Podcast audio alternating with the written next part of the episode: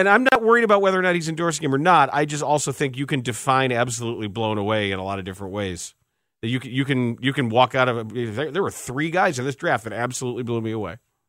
I would be surprised if that was the case. I would too. Because I think if, if you dropped Justin Fields into this draft class, he would be the guy that you go, I'm absolutely blown away by that. I would be, yes.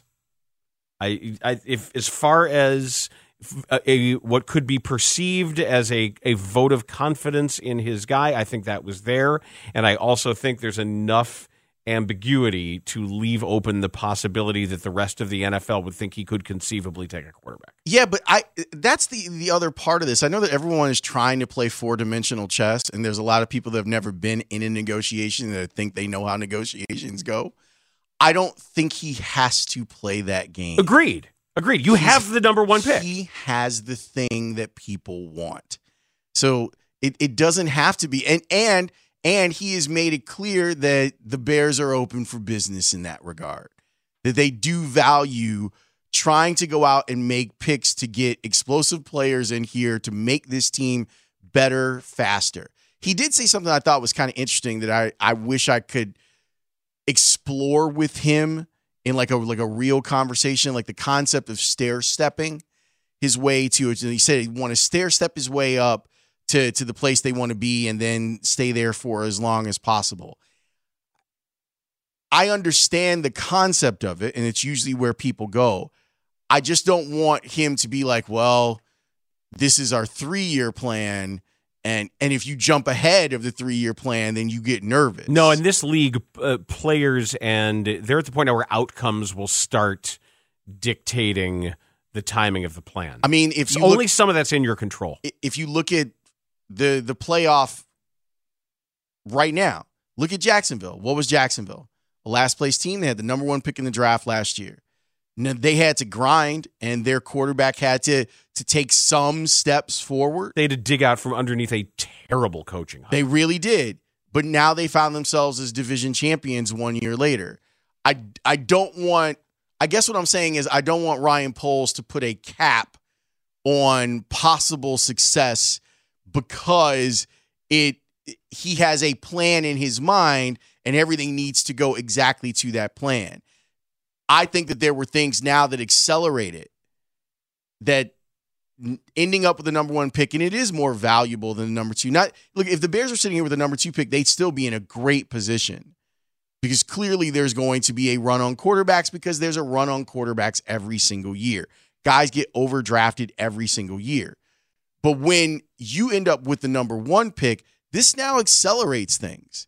It now gives you more opportunity. Look, look at what look at what the 49ers gave up for the opportunity to draft Trey Lance.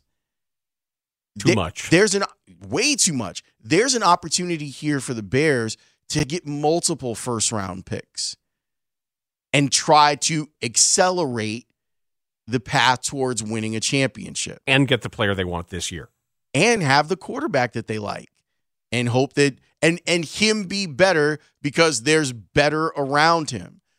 The reason that I brought up in, in any type of conversation about Justin Fields, why I kept talking about Jalen Hurts as the comp.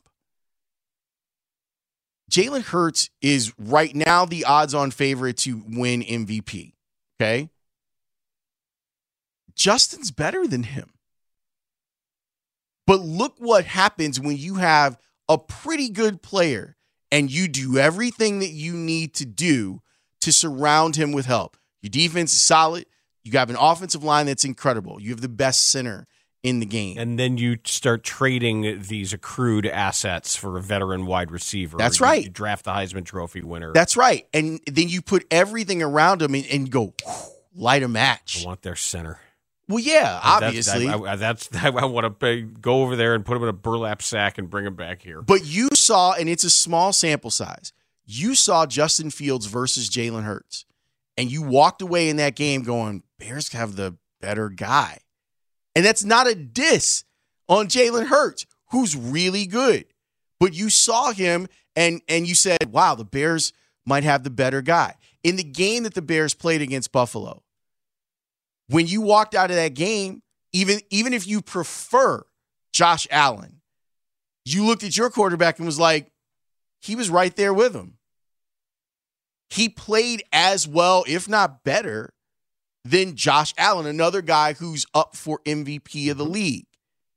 So it doesn't take much to, if you know that there is the requisite talent, and now we all know that that talent is there.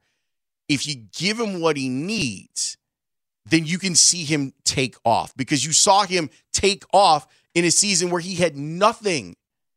Imagine what happens if you give him real players to play with. That's the goal right now is to begin giving him real players to play with. I think my my big takeaway, the Bears just had an end of season press conference that was something better than a disaster. They had a perfectly representative replacement level end of season press conference and that's a huge win.